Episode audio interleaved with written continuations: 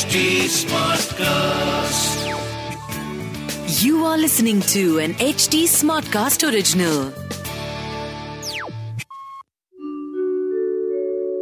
आप सुन रहे हैं विवेकानंद की वाणी सुनिए स्वामी विवेकानंद के अनमोल विचार और जानिए जीवन को एक नए दृष्टिकोण से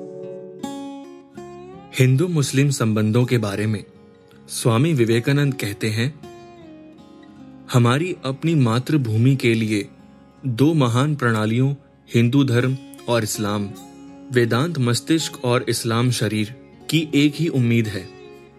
मानव प्रकार को सिखाया जाना चाहिए कि धर्म है, लेकिन धर्म के विभिन्न भाव हैं, जो कि एकता है, ताकि प्रत्येक उस मार्ग को चुन सके, जो उसे सबसे अनुकूल लगता है। भारत में मोहम्मदवाद किसी भी अन्य देश से काफ़ी अलग होता है।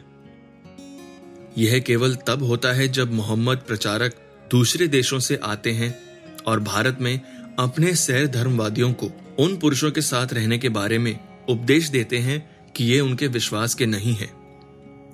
ऐसे में भीड़ उत्तेजित होती है और लड़ती है।